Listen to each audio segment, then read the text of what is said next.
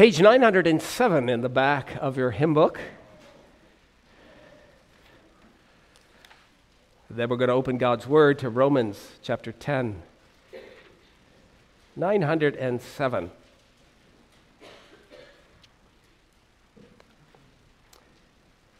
Article 6 The saving power of the gospel. What therefore neither the light of nature nor the law can do, God accomplishes by the power of the Holy Spirit through the word of the ministry of reconciliation. This is the gospel about the Messiah, through which it has pleased God to save believers in both the Old and the New Testament. Article 7 God's freedom in revealing the gospel. In the Old Testament, God revealed this secret of his will to a small number. In the New Testament, now, without any distinction between peoples, he discloses it to a large number. The reason for this difference must not be ascribed to the greater worth of one nation over another, or to a better use of the light of nature, but to the free good pleasure and undeserved love of God. Therefore, those who receive so much grace beyond and in spite of all they deserve ought to acknowledge it with humble and thankful hearts. On the other hand, with the apostle, they ought to adore, but certainly not inquisitively search into, the severity and justice of God's judgments on the others who do not receive this grace. Romans chapter 10.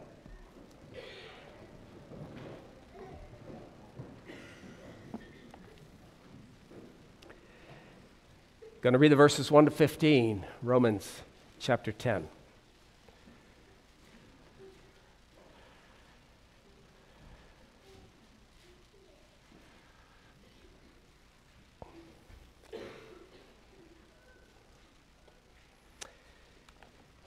Brethren, my heart's desire and prayer to God for Israel is that they may be saved.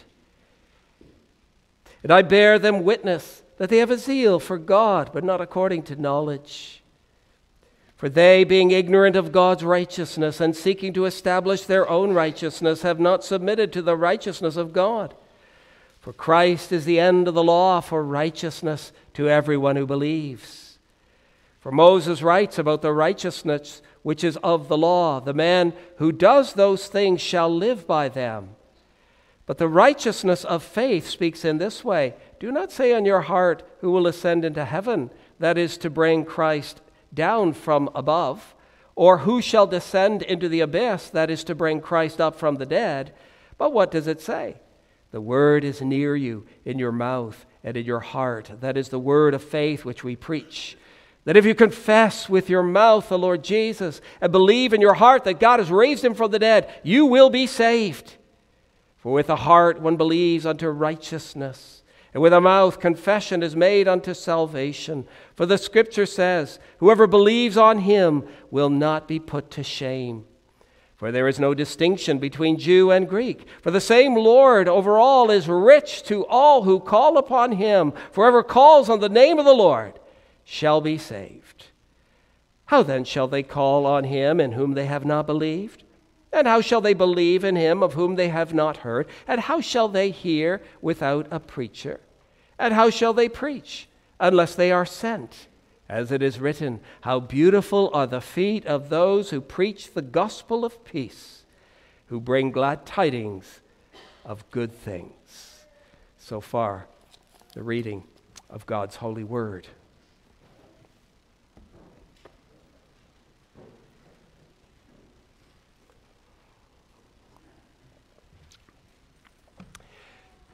Perhaps you've heard the Japanese proverb which says, Many roads lead up Mount Fuji, but they all reach the top.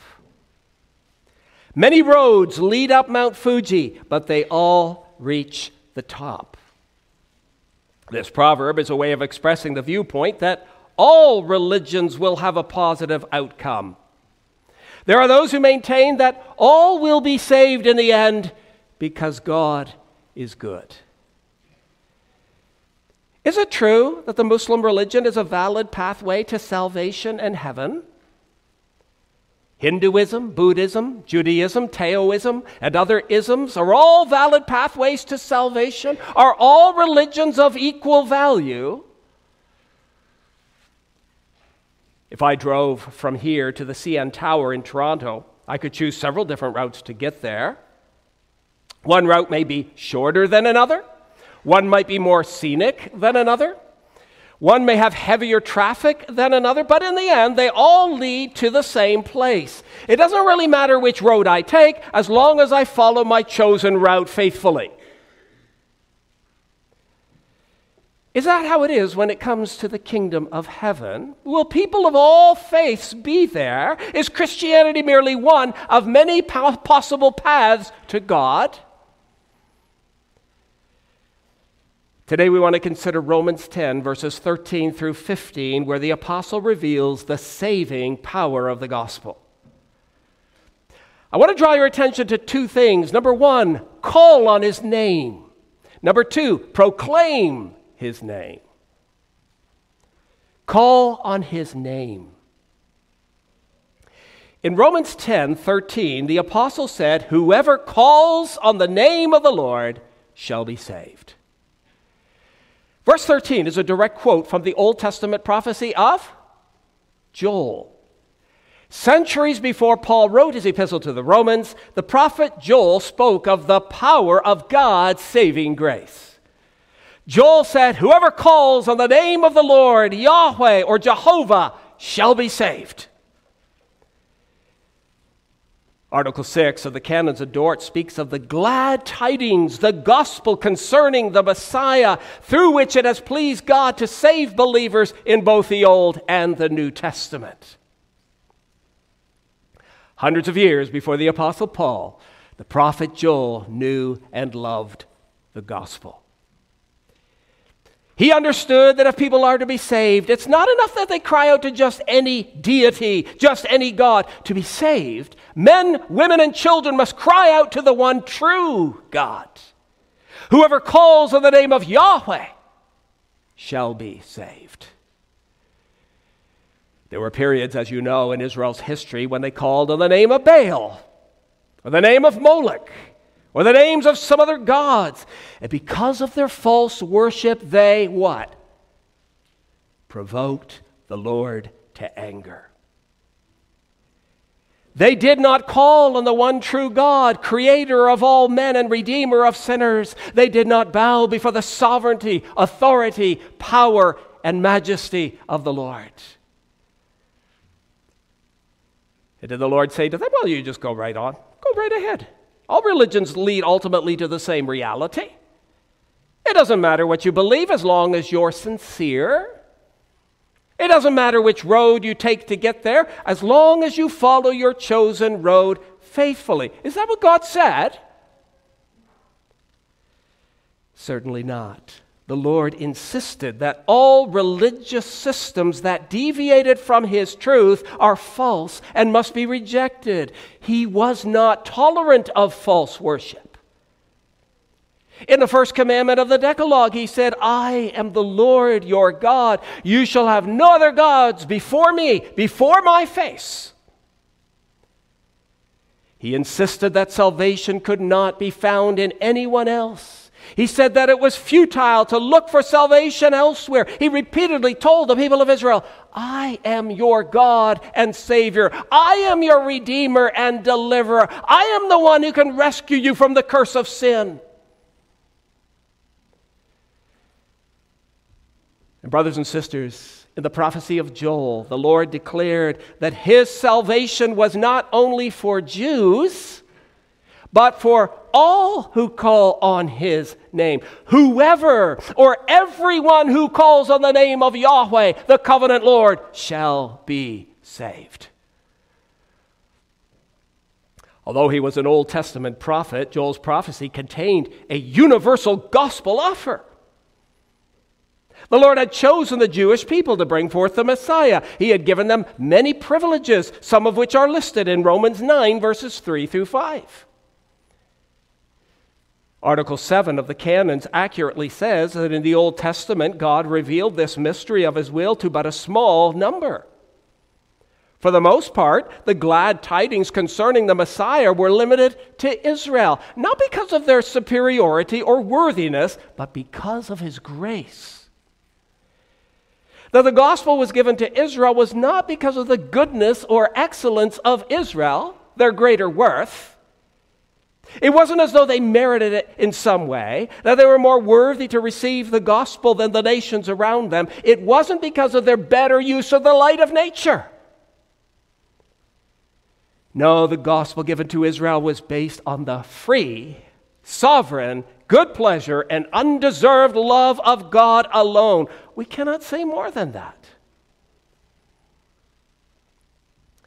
And thankfully, promise of salvation spoken of by the prophet Joel did not only remain with the one small nation of Israel, the promise is to all who trust him. Brothers and sisters, in our text, the Apostle Paul quoted Joel 2, verse 32, to remind his readers that all people have the same need, and all people who hear the gospel have the opportunity to be saved if they call on the name of Jesus. Go back in your Bibles to verse 9 for a moment. Verse 9. Paul said, if you confess with your mouth the Lord Jesus, or if you confess with your mouth Jesus is Lord, and believe in your heart that God has raised him from the dead, you will be saved. And then in verse 13, he says, Whoever or everyone who calls on the name of the Lord will be saved. Jesus Christ is the covenant Lord spoken of by the prophet Joel. The name Jesus means what? Yahweh saves. Jehovah saves.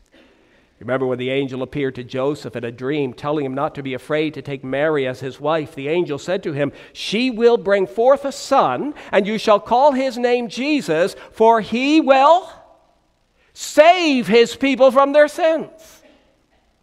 Whoever calls on the name of Jesus will be saved. That name alone achieves salvation.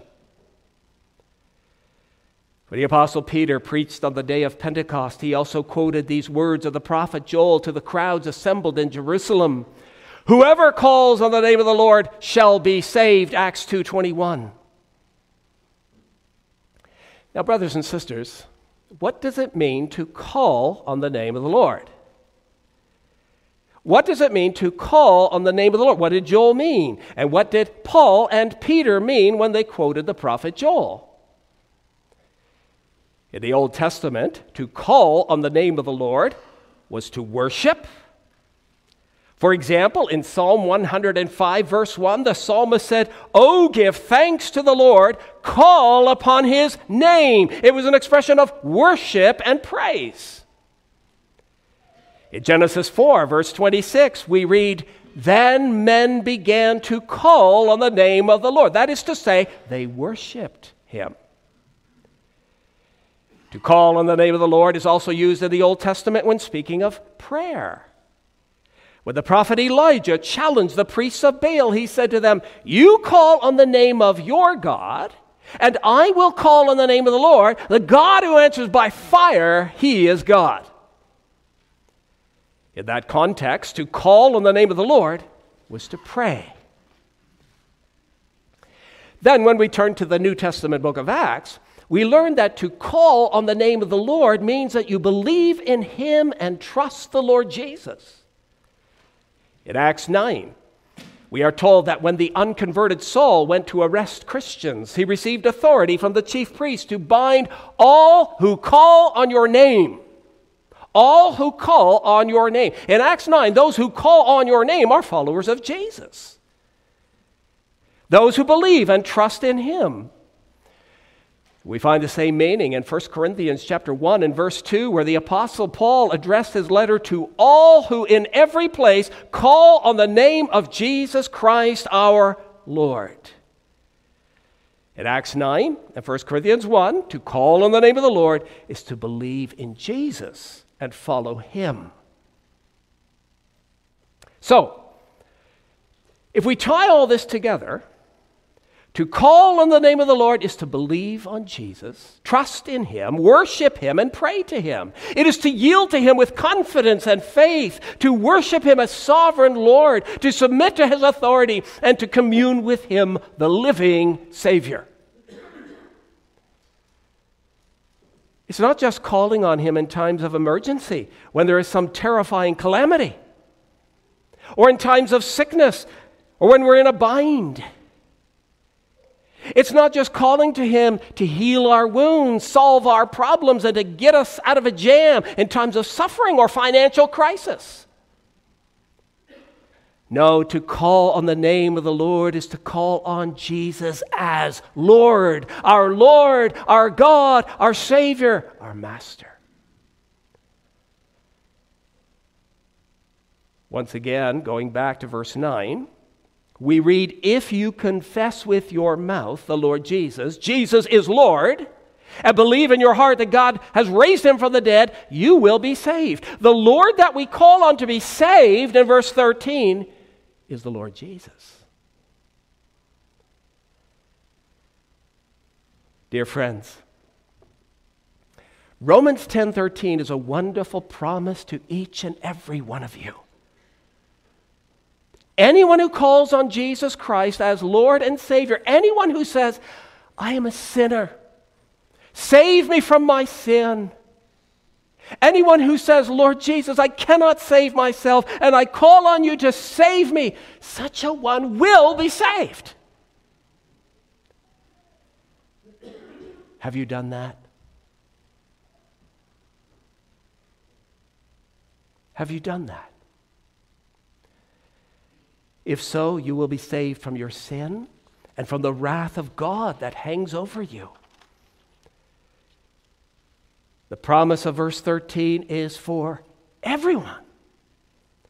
Repentant Muslims who hear the gospel and call on the Lord Jesus shall be saved. Hindus, Buddhists, atheists, Jews, Gentiles, all who recognize that salvation cannot be found in anyone else. If you call on the name of the Lord Jesus, trusting Him, worshiping, praising Him, praying to Him, you shall be saved. While the message of the gospel may appear to be very narrow and intolerant when it comes to other religions, it is very broad and accepting in that it invites all people everywhere to call on Jesus and be saved. Enemies of the gospel, as Paul himself once was, enemies of the gospel can call on him and be forgiven. The immoral, the godless, the deceitful, the liar, the idolater, the fornicator, the adulterer, the homosexual, the hypocrite can call on him and be saved. your neighbor, your friend, your coworker, your son, your daughter, your father, your mother, your university professor, your mailman, your boss, your employee can call on his name and be saved. Yes, Christianity is narrow in that it rejects all other paths to God. But it is amazingly broad in that it embraces and promises salvation to anyone from any nation or background for all who call on his precious name. You have not done that, if you've not trusted him, if you're not praying to him and worshiping him, I urge you today to repent and yield to the living Christ. Confess your need of Him. Confess your sins before Him. Believe that He alone can save you and commit yourself to Christ. Lord's Day 11 of the Heidelberg Catechism asks the question why is the Son of God called Jesus, meaning Savior?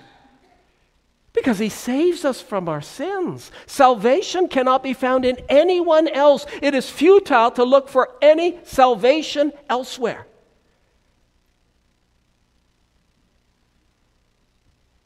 And then, brothers and sisters, you can understand why the Apostle Paul emphasized the proclamation of his name, which is point number two proclaim his name. Verses 14 and 15 are a powerful plea for the work of missions. In verse 13, Paul said, Whoever calls in the name of the Lord shall be saved. But how can people call on him unless they know about him? And how can they know about him unless someone goes to them with the gospel? The answer is obvious. People cannot know the gospel and believe on the name of Jesus unless someone takes the gospel to them. Verses 14 and 15 are very important verses as they describe the need for gospel preaching and the need for ongoing work of missions. If there is salvation in no one else, if people cannot come to the Father except through Jesus, that means that there must be missionaries who make his name known so that people can believe and call on him for salvation. Paul is saying that if there were no missionaries, no one could hear. And if no one could hear, no one could believe. And if no one could believe, no one could call on Jesus. And if no one could call on the Lord Jesus, no one could be saved. Brothers and sisters, the great missionaries in the history of the church were absolutely convinced that Jesus is the only way. They also believed that God used people to make his name known. He used his church to bring the gospel to the ends of the earth. God did not bring his gospel to the nations through a, a, voice from heaven. He did not speak from the clouds. He called and appointed his servants to proclaim his saving message. The first American missionary to go overseas was Adoniram Judson. He and his wife Anne endured painful tropical diseases, as well as vicious opposition and imprisonment under the cruel king of Burma. They labored for seven years before seeing their first convert from Buddhism. They lost children to disease, and Adoniram's faithful wife and fellow laborer died on the mission field when she was only 36 years old. Yet by the time Adoniram died in 1850, there were over 100,000 baptized church members from the Karen tribe. I have read that to this day, the mostly Christian Karen people are an island of Christianity in a sea of Buddhism, the fruit of Judson's work 150 years later. The Judsons were willing to endure all manner of hardship because they believed that God had sent them with the gospel of peace. Without messengers of the gospel and the ministry of reconciliation, no one could be saved. Many missionaries of the 19th century died young, or their wives died young. Hudson Taylor's wife Maria died at the age of 33. William Carey buried two wives in India. Adoniram Judson lost two wives to disease in Burma. David Livingstone buried his wife Mary in the Zambezi Valley. She died of malaria. Johann Krapf, missionary to East Africa, lost his wife and both children to disease within months of arriving in Africa. Do you know what the average life expectancy was of a missionary to Africa? Eight years. Eight years. And yet it is said that in the 19th century, when going to Africa meant going to almost certain early death, there were numerous missionary volunteers.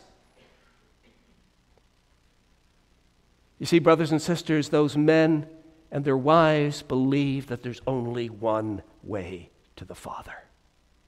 Only one way. Jesus is the way. And it was their task and calling to preach the gospel about the Messiah. How shall they hear without a preacher? The Apostle Paul himself was a bold, zealous, faithful missionary proclaiming the name of Jesus. He gave his life for the gospel as an ambassador of Christ. If Christianity is merely one of many possible paths to God, then Paul was wasting his time traveling to Philippi, Ephesus, Corinth, Thessalonica, Rome, and so on. He wasted a good portion of his life. He was beaten, stoned, mocked, hated, even imprisoned. Why? If Christianity is just one of many ways to heaven, why bother preaching the gospel of Christ to those who may be hostile to it? It's pointless. Congregation, the Apostle Paul and many others who have followed in his footsteps as ambassadors of Jesus knew that there is one God and one mediator between God and men, the man, Christ Jesus. If God is to be glorified through the salvation and worship of his people, then there must be those who will preach the saving power of Jesus. According to verse 15, a preacher must be sent. A preacher must be sent. Who sends preachers? Well, the obvious answer is that God does. The Lord of the harvest sends out laborers into his harvest field. It is God who chooses, appoints, and sends. But we also find in the New Testament that preachers are sent by the church. In Acts 13, we read that the church in Antioch laid hands on Paul and Barnabas and sent them away. Messengers, preachers, missionaries are sent by God through the church. That is our calling still today to train, equip, and send them out to proclaim the Savior. If the millions of unreached people throughout the world are to hear the gospel and have the opportunity to call on the name of Jesus, the church must send God's messengers to them. In verse 15, Paul says that the messengers of good news are precious and beautiful. He quotes Isaiah 52, verse 7 How beautiful on the mountains are the feet of those who bring good news, who proclaim peace, who bring good tidings, who proclaim salvation. Their dirty, worn, blistered, wrinkled, leathery, scarred feet are beautiful. Beautiful. For they have carried the good news many miles into remote places where the message could not be heard any other way. Now, in the context of Isaiah's prophecy, the beautiful feet were the feet of those who ran to announce the fall of Israel's enemies. In the book of Isaiah, the Israelites had been in captivity, in bondage in Babylon. A runner who appeared on the hills to announce Israel's deliverance was greatly welcomed. His dirty, smelly feet were beautiful, for they carried a message of hope, freedom, and deliverance. What a joy it was to see him. His coming implied the release of prisoners because Babylon had fallen. The salvation of Israel from their enemies was good news. But, congregation, Isaiah 52, verse 7, was more than just an announcement of salvation from earthly enemies. It also foreshadowed the proclamation of the gospel of Jesus, the Messiah. Isaiah's prophecy pictured the messengers of Christ announcing his victory throughout the world. Isaiah's prophecy anticipated the messengers of the cross whose feet are truly beautiful because they carry the gospel of peace, which is the most beautiful message in the world. Paul's feet were beautiful, for they were the feet of one who brought glad tidings of good things. He brought the gospel of peace, peace between man and God through the Prince of Peace. Adoniram Judson's feet were beautiful for they were the feet of one who proclaimed Jesus to the people of Burma. Hudson Taylor's feet were beautiful, for they carried the gospel to China. William Carey's beautiful feet carried the good news to India. Those who are sent by God through His church today also have beautiful feet for they carry a beautiful message to an ugly world in bondage, the slavery of sin. We ought to pray that the Lord of the harvest will raise up many in our generation with beautiful feet so that sinners may hear, believe, and call on his name. We ought to pray that the Lord of the harvest will raise up men from our churches to be ambassadors so that God will be glorified through the salvation and worship of his redeemed.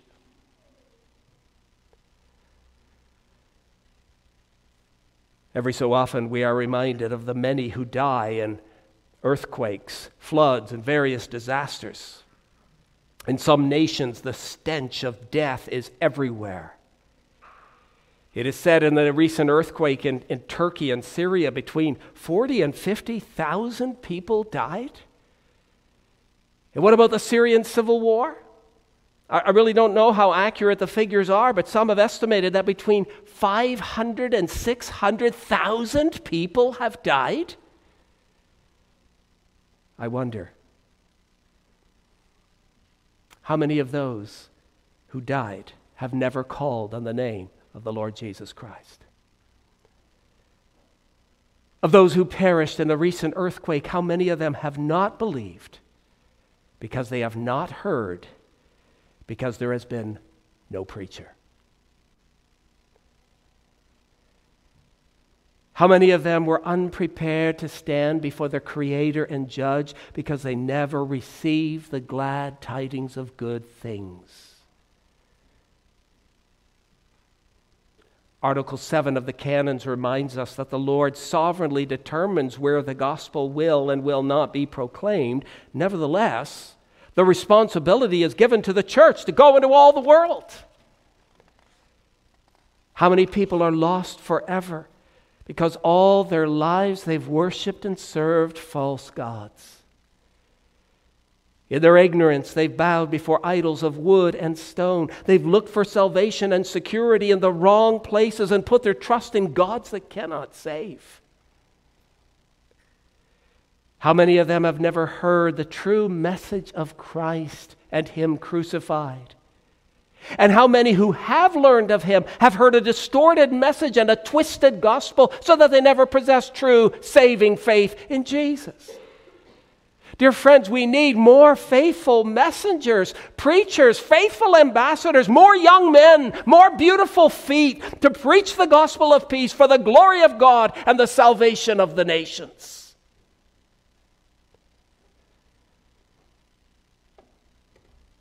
And then, congregation. Even though we cannot all be foreign missionaries, preachers, and teachers, isn't there a sense in which every Christian, every Christian is a servant of Christ and called to be a witness for Him? Not all Christians are called, ordained, and sent by God and His church to preach the gospel of peace, but all are called to be active participants in fulfilling the Great Commission to go and make disciples of all the nations. Don't we all have opportunities to speak to others about Jesus and what he has done for sinners? Don't we all have opportunities to invite them to church? Don't we all have opportunities to pray for and support those whom the Lord has called and sent? Seems to be a rather popular notion today that God doesn't, doesn't care so much what you believe as long as you're sincere. Consequently, Christians who believe that Jesus is the only way to God are considered narrow minded. Some insist that Christians should not say that our beliefs are right and all others are wrong. It is argued that Christianity should be broad enough to embrace all kinds of beliefs. Pluralism and diversity should be respected. To insist that Jesus is the only way is outmoded, unenlightened, and hopelessly intolerant. To contradict the relativistic values of modern culture is arrogant and insensitive. It is said that Christianity ought to be broad enough to accommodate widely differing, even contradictory belief systems. But what does the Bible say? I am the way the truth, and the life. No one comes to the Father except through me, said Jesus in John 14. The Apostle Peter said, Nor is there salvation in any other, for there is no other name given among, under heaven given among men by which we must be saved. Acts 4.12. The Apostle Paul said, For there is one God and one mediator between God and men, the man, Christ Jesus. There is no misunderstanding these verses. Christianity makes an exclusive claim. Jesus said that He's the only way to God. There's no salvation apart from Him. He's not a way to God, He is the way to God. Any attempt to find another way is folly, for all other roads lead to despair, death, and hell. There's no other religious message that is capable of restoring us to fellowship with God. Since Jesus claimed to be the exclusive way, we have no right to embrace any other. Yes, we are to treat all people with dignity and respect as image bearers, regardless of their religious beliefs. But we are not to accept all religions as equally valid. At a time when pluralism and tolerance are considered supreme virtues by the secular world, we are to declare with conviction that Christ is the only way to heaven, the only path to God, the only way to be reconciled with the Father. Christianity is unique. Christianity is unique. In our postmodern age, many insist that there's no such thing as absolute, objective, or universal truth.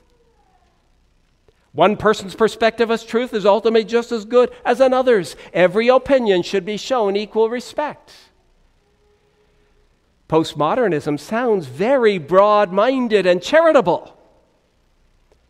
But the postmodern belief system is utterly intolerant when it comes to the exclusive claims of the gospel. The Bible makes exclusive, universal truth claims declaring all other belief systems invalid. 1 John chapter 5 verse 11 says, "He who has the Son has life. He who does not have the Son of God does not have life." How clear is that? Brothers and sisters, if all religious roads lead to heaven, then there's no great urgency for the gospel to go forth. And there's certainly no point in dying for the gospel. If another faith will lead you to God, suffering or dying for the gospel would be utterly foolish.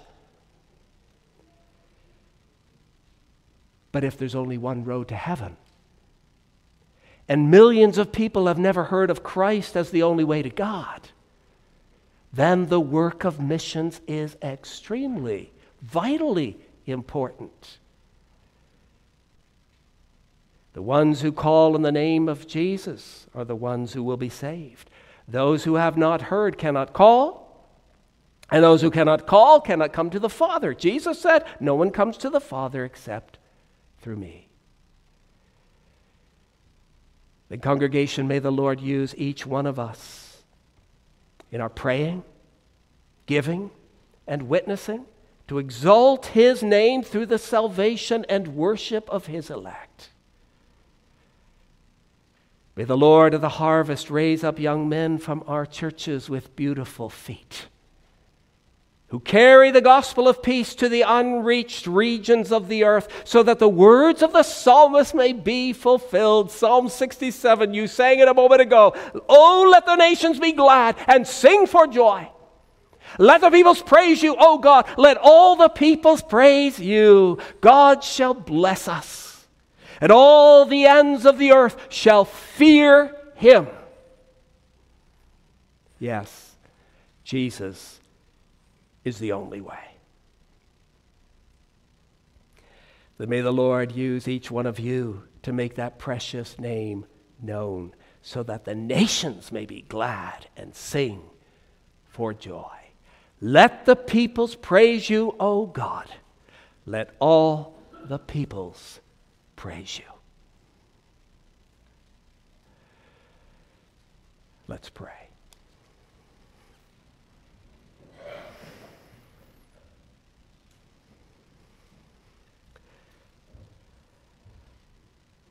Lord our God, will you remind each and every one of us here this afternoon that it is a tremendous privilege to participate in the task that you have given to your church. Will you forgive us, Lord, when we see it as, as an inconvenience? When we don't want to be bothered, when we don't want to go outside our comfort zone, forgive us for our complacency. Empower us. Fill us with your Holy Spirit. It's still in our hearts that deep conviction that Jesus is the only way. And with that conviction in our heart, may we go forth with compassion and love and eagerness to make the name of Christ known. Lord, we have many people right here in, in our own community, in our own neighborhood, who do not know you. Give us the desire, Lord, to, to take the time to speak with them. Give us opportunities that we may engage a conversation with our, with our neighbors, with people in our community, with people at our grocery store and gas station, people at the lumber yard, trades, sub trades coming who do work for us. May we have opportunity to speak to them about the one who gave his life and rose again for sinners. Use this church. Lord, if it be your will that you would raise up our men with beautiful feet to proclaim the gospel of peace, the ministry of reconciliation. May we as a church be faithful, Lord, because we know that if we're not serious about the great, great commission, we will stagnate, we'll become just another social club. So give us a heart, not only for each other, but a heart for the lost. Receive our praises as we conclude this service. In the name of Christ, the way, the truth, and the life. Amen.